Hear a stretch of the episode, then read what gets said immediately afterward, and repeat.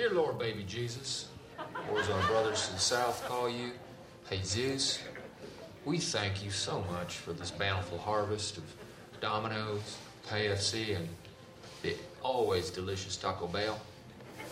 I just want to take time to say thank you for my family, my two beautiful, beautiful, handsome, striking sons, Walker and Texas Ranger, or TR, as we call him. And of course, my red hot smoking wife, Carly, who's a stone cold fox. Also, want to thank you for my best friend and teammate, Cal Naughton Jr., who's got my back no matter what. Shake and bake. Dear Lord, baby Jesus, we also thank you for my wife's father, Chip.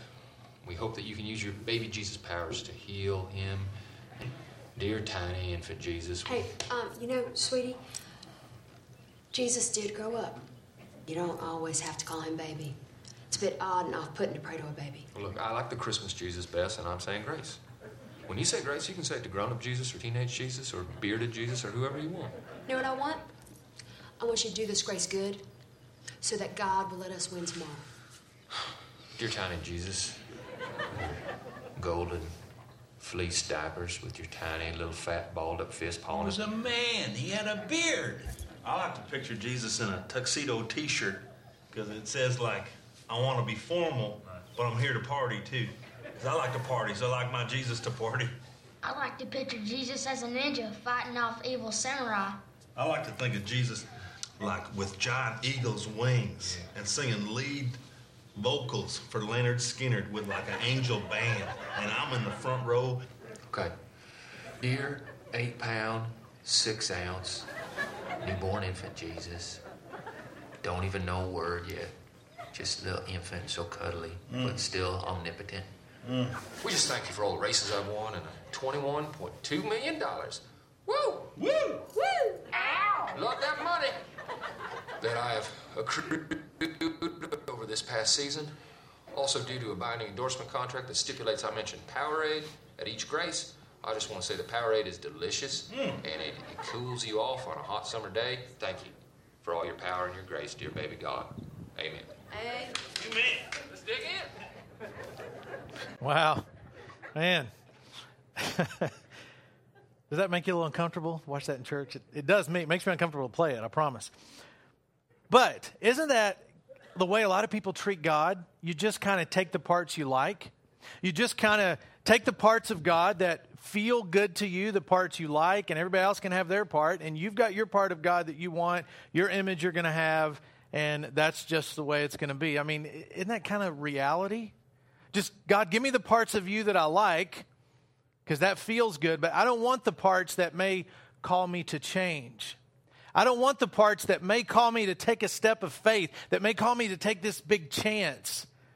Just the parts that make me feel good. That's the only parts of God I want. I'll choose mine, you choose yours, and then the world ends up with a distorted image of who God really is. Today we're starting a new series called Image is Everything.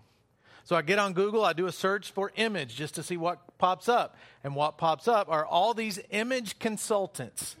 For a hefty fee, you can pay someone to come to your house, your job, and they can tell you how to do whatever better. They can tell you how to dress better so people might like you better. They can tell you how to speak more effectively to improve your image. They can help make you smarter now, that costs some people a lot more money than it does others. But these image consultants will help form your image into whatever you want it to be. Just hire them, and you're on your way to being whatever you want. Advertisers understand the power of image. If they can sell us on an image, it may not be a product, but they sell us on the image, then we end up buying their product. Wear this cologne, guys and women are going to just whew, like a magnet. Wear these clothes, ladies and men are just going to be falling all over you. Drive this car, and you're going to be the coolest person on the block. If you live in this house, in this zip code, on this street, then you've got the image. If they can sell us that, then they've got us. We're starting a new series called Image is Everything. We're going to be looking at Scripture, at the different images people have of God, and look at how He acts, how he operates, how he interacts with humans, and how sometimes humans have a distorted image. Today, we all came in with a different image of God. And it's not necessarily bad to have different images from person to person. In the Old Testament, when you read about God, they used 16 different words to describe God. 16 different words to describe God's one personality. But we all have images of God based on maybe our parents, a friend, a pastor. Maybe you don't even know what to think of God. But image is important. I think our image of God is everything. C.S. Lewis said, I don't want my image of God, I want God. Your image of God determines a lot. Over the next several weeks, we're going to be looking at and exposing some destructive images people have of God learning how to get rid of those and not live with those destructive images of who He is. And then the next three messages are going to be about constructive images and how we can embrace those and live with a proper understanding and image of who God is. You know, image really is everything. The way you think about God is going to determine a lot in your life. It's going to determine success, failure, happiness, sadness. That's why it's so important that we get rid of the destructive images of God. The problems that we deal with, the problems that individuals deal with, whether it's being really depressed or not being able to hold a relationship together, many times that requires counseling. Many times that requires medication. And that's all great stuff to help people get back on track. But many problems people have would be wiped away if they had a proper image of God. Many marriages would be healed if somebody would just change their image of God. Many careers would be put on track if everybody had the right image of God. Many challenges would not be faced with fear, but with faith if we had the proper image of God. We wouldn't have to walk through life scared to death of the next step if we had the right image of God. So, image is everything. It determines a lot in your life. You know, image, one thing it determines is how I see myself. My image of God determines how I see me, how I see myself. If I'm struggling with really, really low self image, I could be and probably am suffering from a really, really low God image. I don't say that to make you feel bad, but it's true because if you knew the way God wants you to know Him, if you knew how He wanted to have a relationship with you, it would boost the way you feel about yourself. You know, at times in my life, when my confidence is down, when I'm worried, when I don't feel like myself, are the times that I'm disconnected with God, are the times that I'm not living with that image of a heavenly Father that loves me that sent his son to earth to die for me so I could go back in heaven and live with him. Sounds kind of simple, but when we forget that, when we lose that image of God, our confidence can go down and we can start to look in the mirror and say, What are you doing? What's wrong? And then marriages can start to have problems, careers can start to have problems. Having the right image of God will determine how you see yourself. In Jeremiah chapter 29, listen what it says. For I know the plans I have for you, says the Lord. They are plans for good and not for disaster, to give you a future and a hope. That's the kind of God we want to be connected with. If we could all get that, get our minds around that part of God, it would change our self image. It would change the way we see ourselves when God says, I've got good plans for you. I want you to be successful. I don't want you to have to deal with disaster. I want to give you a future. I want to give you hope. Wow, what an image of God. Zephaniah chapter 3, verse 17 says this For the Lord your God has arrived to live among you. He is a mighty Savior. He will rejoice over you with great gladness. With his love, he will calm all your fears. God will calm our fears with his love. Now, the next time I'm afraid, I need to turn to Zephaniah 3:17 and realize God doesn't want me to be afraid. The next time I look in the mirror and I'm scared to death of the next step, remember, God doesn't want me to be afraid. When I see God for who He really is, I can more accurately see myself and determine my self worth. My view of God also determines how I see others. The way you treat others says a lot about you and the kind of person you are. But it also says a lot about the way you see God. I mean, are, are, you a judgmental person that you're never cutting anybody any slack? It's hard to move to forgiveness. It's hard to move to put to rest when somebody hurts you, when somebody does something wrong. Then maybe that's the way you see God. Chances are, if that's you, you see God as some cosmic grader that grades your papers like very, very, very strict. And God just is looking at your performance and only pleased if you get everything right, only pleased if you get a hole in one, only pleased if you bat a thousand. If that's the way you see God, then oftentimes that's the way you're going to treat other people. And I don't have to tell you that if you grew up in a home with a father or mother that you could never, ever please. You could never, ever be good enough. That's probably because that's the way they saw God. And they didn't feel like they could ever be good enough, that they could never do all the right stuff. So our image of God determines a lot in our life. It determines how we see ourselves, it determines how we see others. Not only does it determine how we see others by the way we treat them, it determines how we look to other people for approval. More people have been held back from their dreams. More people have been unsuccessful. More people have not been able to live up to their potential because they care too much about what other people think. By seeking the approval of others. Man, I, I fall into that hole all the time because I just have this weakness that I want you to like me. And if you don't, I'll come to your house and we'll talk. And by the time I leave, you're going to like me. But it's so easy to fall into that hole of, well, what does this person think? What does that person think? What does she think? What does he think? That will drive you crazy to care too much about what other people think. And so many people have never been able to live up to their potential because they care too much about what other people think. They focus too much on humans for their approval instead of going to the ultimate source, God. Listen to what the New Testament had to say about Jesus when it comes to thinking about what other people thought about him. John 2, verse 25 says, He did not need man's testimony about man, for he knew what was in a man. Jesus Christ did not need man's testimony. In other words, Jesus didn't need people to think positively about him. He knew what he was supposed to do, he knew who his father was, he knew who his ultimate source of approval was. So it really didn't matter what people thought. He was still going to do what he was going to do because he had this connection with God.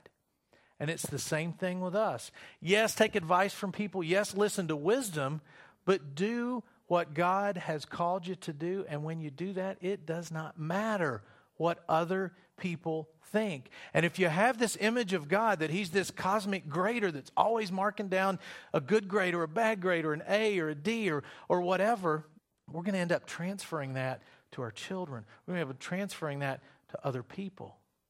And then we're going to be looking to other people for good grades and for approval.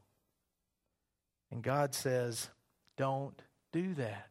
I'm the only source you need for approval. Jesus Christ saw God as his ultimate support. And at times in life, people are going to be all for us, and at times in life, some people are going to be all against us. But ultimately, God is who we're out to please by the way we live our life. My image of God determines how I live my life. If I believe that there's a Father in heaven, that God created me, and that ultimately I'm going to leave this earth and go somewhere, we're all leaving this earth. No way we can get out of it. We are leaving. We're going somewhere else. And if I believe that somewhere else is to be with God, then I'm going to live my life one way. If I don't care where that somewhere else is, I'm going to live my life another way. If I don't know, if I'm confused, if I'm just not sure, then I'm going to live my life another way. The way you view God determines how you live your life. And the next two messages after this one, we're going to be talking about different destructive images of God and how some images are bad for us to have about God. They look like what you saw on the screen. And then we're going to follow that up with a few messages about constructive images of God and how we can embrace those, how we can get rid of the bad ones and embrace the good ones. You know, if you know me very well, you know that I don't like buffets. I've told you that before. It has a little bit to do with germs, I know. Here's what I think when I go to a buffet I'm going through the line with my tray, putting my food on there, and I see the guy in front of me, and I think, did he wash his hands? Because he's touching the utensil I'm going to touch to get my food, then go back to my table with my hand that I touched the utensil with that he touched, maybe unwashed, and then I'm going to pick up my roll, I'm going to put it in my mouth, and I'm going to eat the parts of the roll my fingers touch. Now, any of you in the healthcare profession are probably going, uh, give him my card afterwards. He needs to, needs to come see me. But that's what I think. That's what goes through my mind. So I don't like buffets because I don't think they're really clean. The one thing I love about our church, we don't have potlucks, and I don't have to wonder about who made what and what kitchen and all that stuff. But so we go down the aisle in the buffet, and here's the part about the buffet. Not only is it a little less than perfect when it comes to cleanliness, a buffet, I think the food is stale. I don't think it's as good. But anyway, people go down the buffet, and what food do you get? You get the food you like, the food you want to try. You can get a slice of pizza, side of mashed potatoes, maybe some broccoli and spaghetti and shrimp and some Salisbury steak and top that all off with some banana pudding. You can carry that back to your table, sit it down, and take a bite. Oh, that's nasty. Slide it over, go back with a clean plate, and start all over. At a buffet, you can have it any way you want it. That's the way some people treat God. They come up to God and they say, God, give me the good stuff. Only give me the stuff that makes me feel good. Give me a great Sunday morning so I can sing and see people I know. But hey, the commitment stuff during the week, God, let me just back off on that a little bit. I'm not going to have a full helping of that, just a little bit, maybe none. The part about God, when you want me to deny myself, God, that's un American. How could you do that? So, see, those parts of God where He asks us to deny our own wants and needs and our own desires are a little harder to put on our plate when we're treating God like the cosmic buffet where we just go down the line and we pick up what we want. So, distorted image of God number one is the all you can eat buffet. Getting it exactly the way you want it when you want it. Many people live their entire lives just picking the parts of God they like and not putting the parts they don't like on their plate. This is nothing new. It happened thousands of years ago, thousands of years before Christ was born. It was happening. You don't have to read your Bible long if you start in Genesis chapter 1 to read about the Israelites, to read about how Pharaoh, the Egyptian king, had them in captivity. And they cried out for hundreds of years God, come and rescue us. God, we, we don't want to be slaves anymore. Come and rescue us from Pharaoh's hand.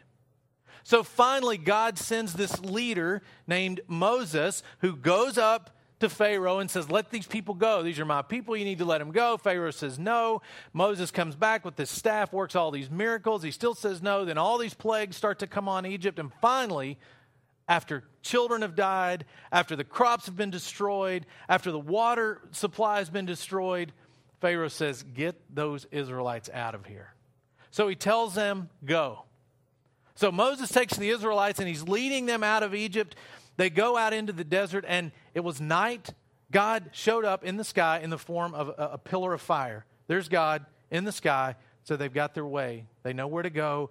They know how to go, they know what path to take because there's God guiding them with a pillar of fire. Then, daytime, can't see the fire, so God is in the form of a cloud and he guides them through the desert.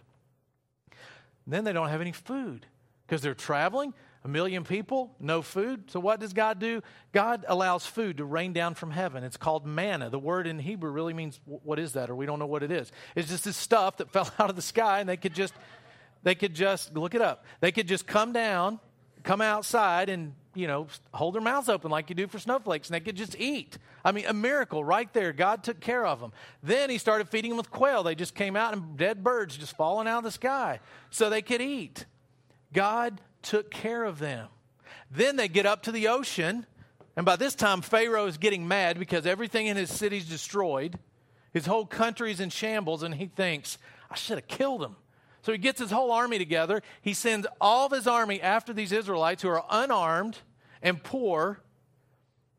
And here he comes, and they can see him coming. They can hear him coming. They can see the dust cloud from the chariots, and they've got to be thinking, We are dead.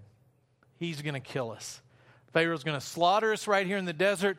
Moses steps up, says, Don't worry, I got this thing under control. They're thinking, How? The Egyptians are coming to kill us. Here's water. I didn't have swim lessons, so what are we going to do?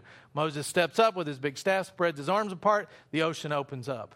They start walking through on dry ground. They get to the other side. By that time, the Egyptians are in the water. Moses does this. The water comes back together, and their enemies are drowned. I don't know if that happens today. I know you're thinking, well, maybe if I get my enemy after me. But their enemies were gone and God delivered them again.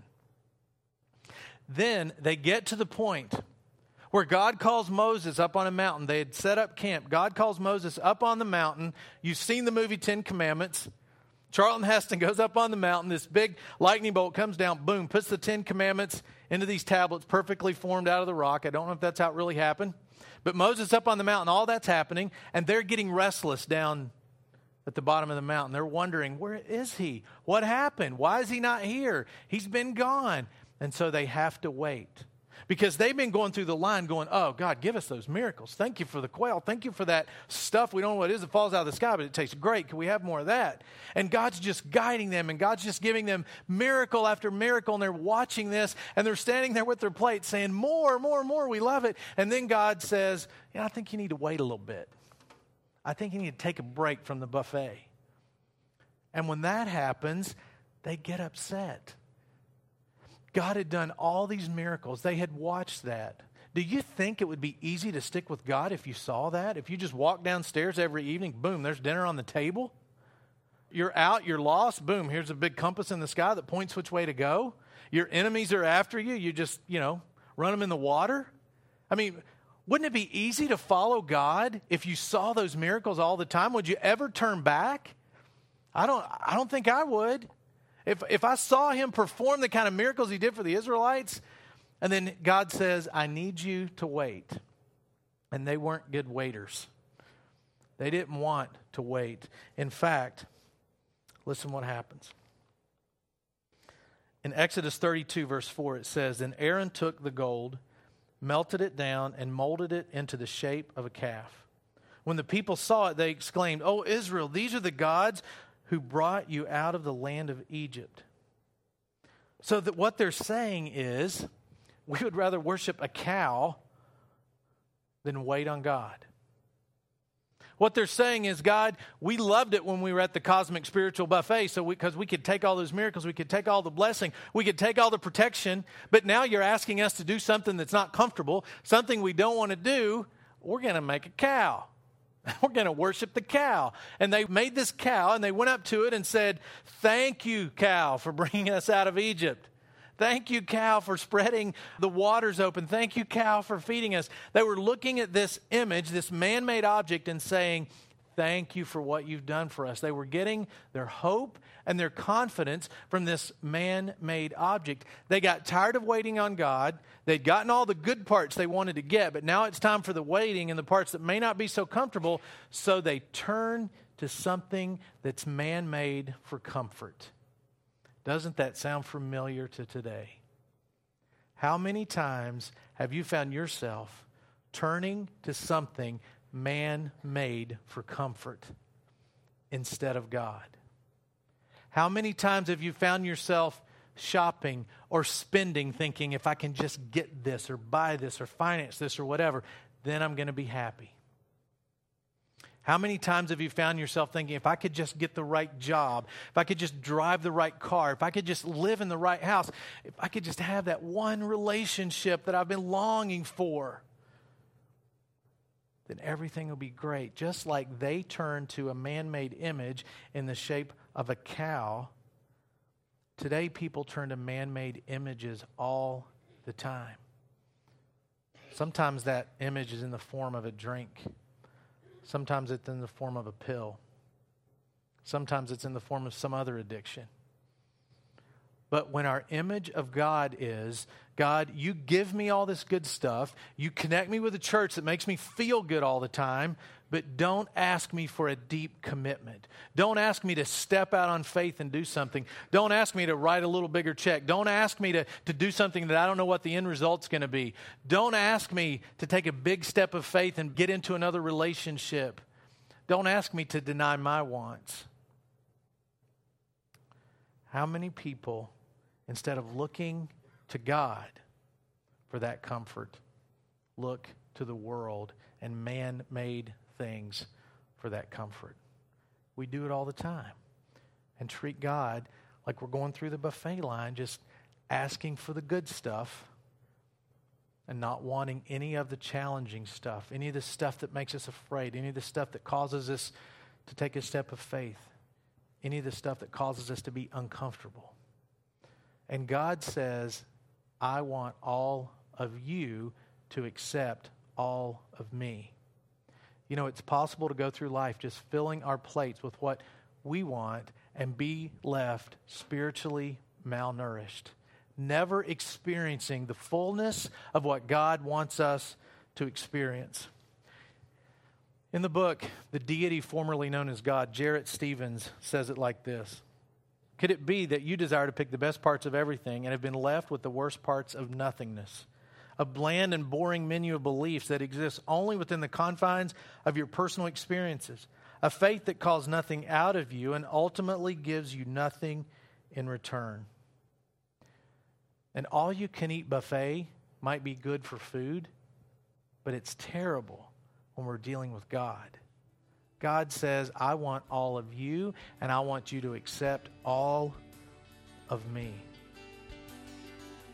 So, our first distorted image we need to get rid of is the image that God is just a buffet where we can pick and choose what we want.